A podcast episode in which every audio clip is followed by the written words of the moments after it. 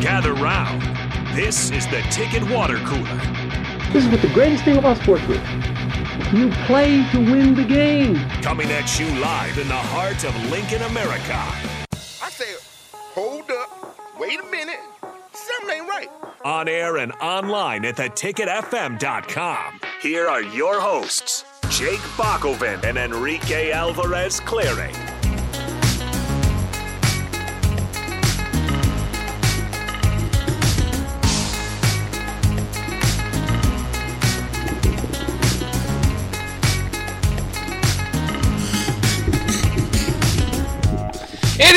Bonus ticket water cooler time here on 93.7 The Ticket. Sometimes we're here, sometimes we're not on Fridays, and uh, this time we are here. Happy to be with you on a Good Sense Friday, so we're also eating uh, delicious Good Sense today. A reminder for you to go out and get some yourself. Uh, we get uh, we get treated every Friday, and so very excited for that. I'm not gonna lie, I'm about two thirds of the way done with my sandwich there. Uh, I get a little break in there, and uh, I, I shovel it down my the, the into my mouth pretty quickly. So uh, the- delicious yeah, it's it's really good. I probably should chew a little bit more. I always get mad at my dog for swallowing or you know puking his whole food, and uh, I might be along that along that line. Ah, here, you'll but, be uh, good. it should be good. Uh, we'll see how it goes. Of course, they give us a delicious drink as well too uh, to help with that. Uh, of course, uh, NBA Finals started last night. Big recruiting weekend for Nebraska. They have nine high school visitors coming in. Uh, of course, camps around the corner. So a lot of stuff still going on in the world of sports and in college football. Uh, K-State Tamanaga return, of course, was a big part uh, of this week. So plenty still to talk about here uh, as as we get through it. Um, we'll start with with the NBA Finals, though. Rico, uh, a lot of people kind. I would say this. I wouldn't say a lot of people predicting a sweep, uh, but after last night, a lot of people predicting a sweep. Is that to you overreaction? I, I think the Nuggets are the favorites going into this series. So if anybody's leaning one way or the other, a, a lot of people were, were leaning with the Nuggets, and then with the way that the Heat just could not hit open shots and couldn't get anything going last night. It was one of those those blowout games that we see in the modern era of college er, of NBA basketball, where if one team just can't hit threes, um, you know, it's it's that make or miss league, and so it became a complete blowout. Do you do you feel like this is a, a mismatch, or do you think that was just a- a bad shooting night for the Heat? I want to say that it was just a bad shooting night. I still there's with the way that the Heat have been playing and the way that Jimmy Butler has willed this team to as far as they've gone, I there's no way they get swept. Not in my mind. So um, I, I still think that the Denver Nuggets win it. Um, I want to say that that Miami figures out a way to win at least one back in Miami. I don't see them winning back in Denver, although their best chance would be this second game because now they've spent some more time up in the altitude. They're getting more adjusted to it. So I, I would think that this this num this second game would probably be their best shot at, at getting a victory on the road in Denver, and that they get one down on Miami at some point. But I still have Denver winning. I don't think it goes seven. Um, I would say Denver in six, but more than likely Denver in five, just because of the way that Nikola Jokic is able to just dissect defenses um, with his basketball IQ, with his eyes, with his passes, and the the fact that he didn't. Denver was up by, I want to say it was like eight after the first quarter, and Nikola Jokic didn't take a single shot until, you know, a couple of seconds left in the first quarter.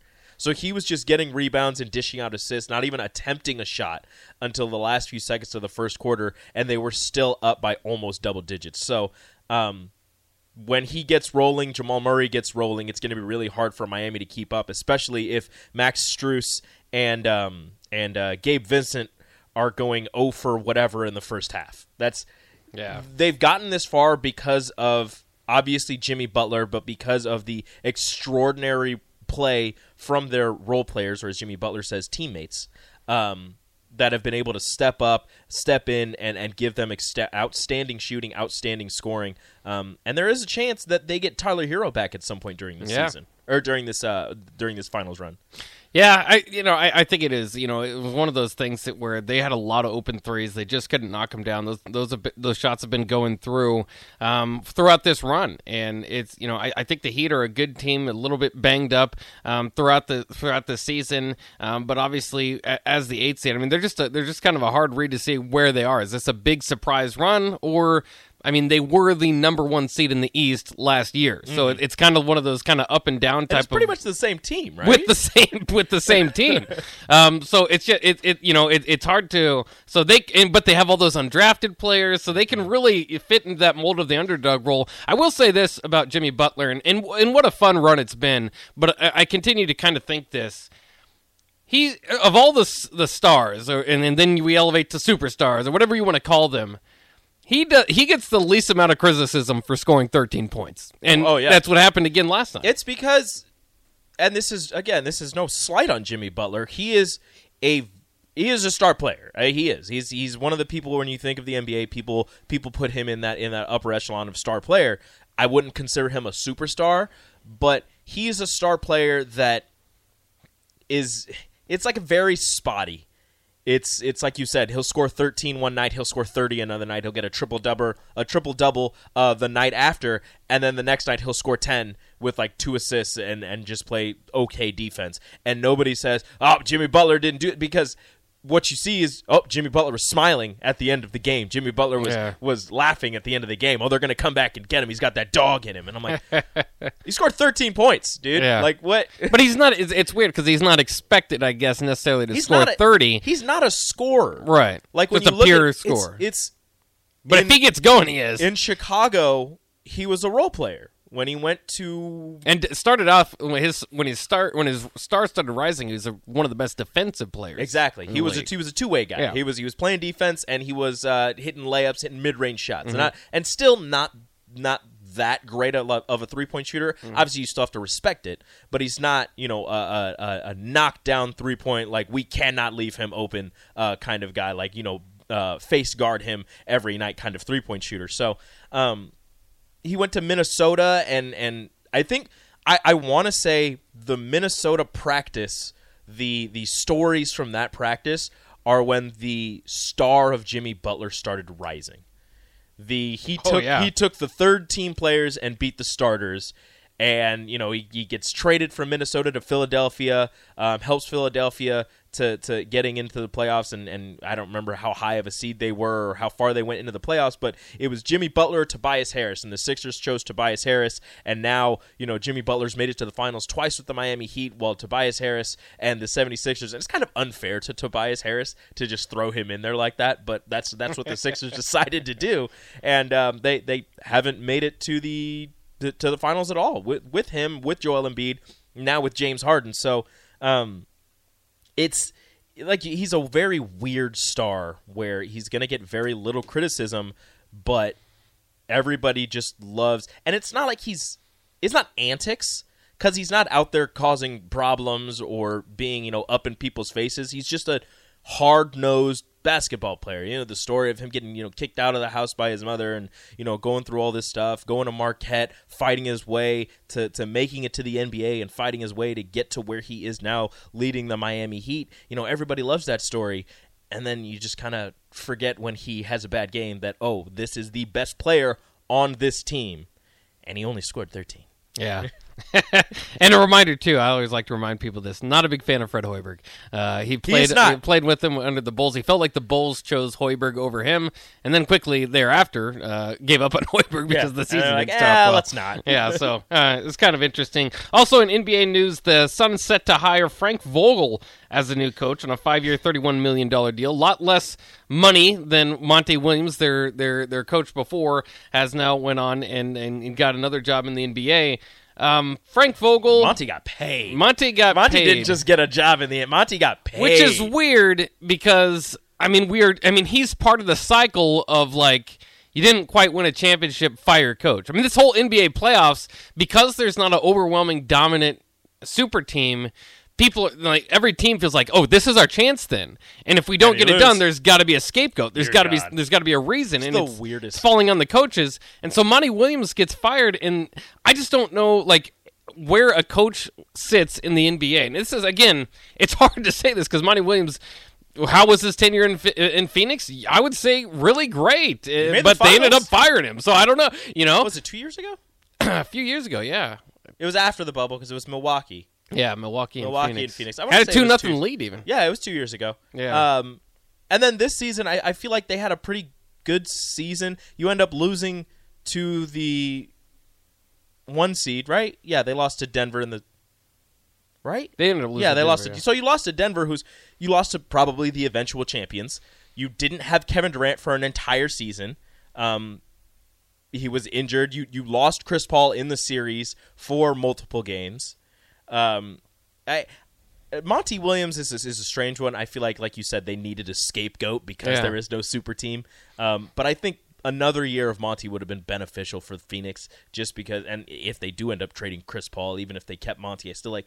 I still think it would have worked because you would have Devin Booker, DeAndre Ayton, and a hopefully healthy Kevin Durant all season. And I think that that team would be able to do something. But I, I mean, we'll see where we'll, see where that team goes from here. But yeah, you got Budenholzer out in Milwaukee two years after winning a, a championship and being the one seed and getting beat by a team that now made the finals. You know, an eight seed that isn't Yeah. really an eight seed.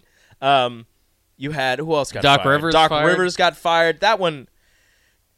eh, Doc Rivers is a, is a weird case to me because he is a good coach Yeah, yeah. but I feel like a lot of his co- not coaching prowess, a lot of his hype and and and su- and the likes are from the one championship that he won with a super team in Boston. Well, to be fair too, I mean he's had other teams there, and that that's almost held against him. He's just a guy that at this point he's lo- he's just lost a lot of series where he had leads. He's lost lot a lot game of series sevens. where he, yeah he lost a lot, a lot of game sevens, and so it, it's just like. But I I mean, with the whole idea, like going, I just don't know. And this is not against Frank Vogel. He won a championship with the Lakers in the bubble, um, so you got to give him a little bit of credit. Um, of course, they eventually didn't. They fired him. Did he get fired the year after? Yeah, but that's that's what I'm saying. The NBA coaching realm is so weird that for the Pistons to put 78 million on Monty Williams, and I'm sorry, Pistons, that's not what's missing. That's not the key, missing ingredient. Look, I love Monty, and I think he's a, an amazing coach. yeah, he's a good coach. The- the- Detroit's just not a good team. Yeah, Like we, me and Austin went through their roster the other day, and their four best players are two point guards. One of them is is coming into his uh, is off of his rookie year in Jaden Ivey, and two centers. One of them a former number one overall pick in James Wiseman, who got traded from that team to Detroit, and um, uh, and the center that they traded New York for, uh, Jalen Duren. mm, yeah, that's right. Those are your probably your four best players. Hey, Bojan Bogdanovic is your best player, but he's like 34. Yeah, and he's gonna be he's probably gonna be a trade piece. Like if Yeah. they that you want to get That was a weird signing. I- yeah, you want to get younger whatever. or something. He's probably gonna be a trade piece if he if he um, plays up to that early in the season. So I don't. Detroit's just not a really good team, and you can see I Monty is uh, players love him. He's a players coach. He's a great X's and DeAndre Ayton loves coach. Watch it. Players coach? Oh, Watch okay, it. sorry. Well, DeAndre Ayton's going to get traded anyway, Yeah. so who cares? Um, no, it's I, I like Monty. I just don't think that seventy-eight million to Monty in Detroit is going to fix things. no. like I don't, I don't see him leading Detroit to the finals. But if he can leave Detroit in a you know in the play-in or or like a spot or two above the play-in for playoffs, if he leaves them with that, I think that he did a fantastic, an amazing job coaching. Yeah. But that's going to be hard for a team that keeps competing for number one overall picks year after year. Well, eventually one of those guys has got to take off, right? Maybe Cade Cunningham. hey, trust the process. Eh, I don't know. It's uh, it's strange. NBA, Cade Cunningham, Jaden Ivey, Jalen Duren, and James Wiseman are your probably your four best players. maybe one of them becomes that guy. We'll guy. see. We'll see. What's that? Two two guys coming off of rookie deals. A guy who was injured most of his rookie season and this season, really. Right? Yeah, Cade Cunningham. Yeah. And, yeah, he only played 12 games this And year, then. James Wiseman. Yeah. Who the Warriors just gave up. You have two two number one overall picks on your team. Maybe that's what maybe that's what they're thinking. I don't know. It's just it's just the NBA coaching realm is just so strange. It's just so weird. It you know one the the Suns the contenders think oh we just need maybe it's just a new voice in the locker room right mm-hmm. like that's that's the idea behind it all. I mean all these guys can coach at a pretty high level. Maybe you just need a different message and that's why they they you know the scapegoats are the coaches. But to see them land like they do again I I just maybe you needed a fresh coat of paint. But is Frank Vogel better than Monty Williams? I don't know. No. I'm not sure. I, I I I would say no. I would say no too. Is but Nick Nurse better than Doc Rivers? Yes. Oh my goodness! How dare you? that one I might lean into a little you bit. can't do that. That's your guy, right? I love Doc Rivers, um, but to be truth be told, too, with Doc Rivers was in Boston. I felt, especially in the regular season at times, didn't get the most out of it. I mean, they had the big three; they got one championship. Um, kind of turned into the big four with Rondo there for all All Star games. So, all right, let's take a break here on the Ticket Water Cooler. We'll talk uh, some more sports coming up next. We've got uh, some. We've got actually Carter Nelson visiting Georgia this uh, this weekend. You so. know who else is there? Oh, who else is there? Dylan. Dylan is also there. So, eh? So yeah, Yeah. that's a thing that's Yeah. happening. So we'll see. We'll talk a little bit of that. Also, Athlon picking Nebraska fifth in the Big Ten West. Do you want to talk about the cowards in the SEC?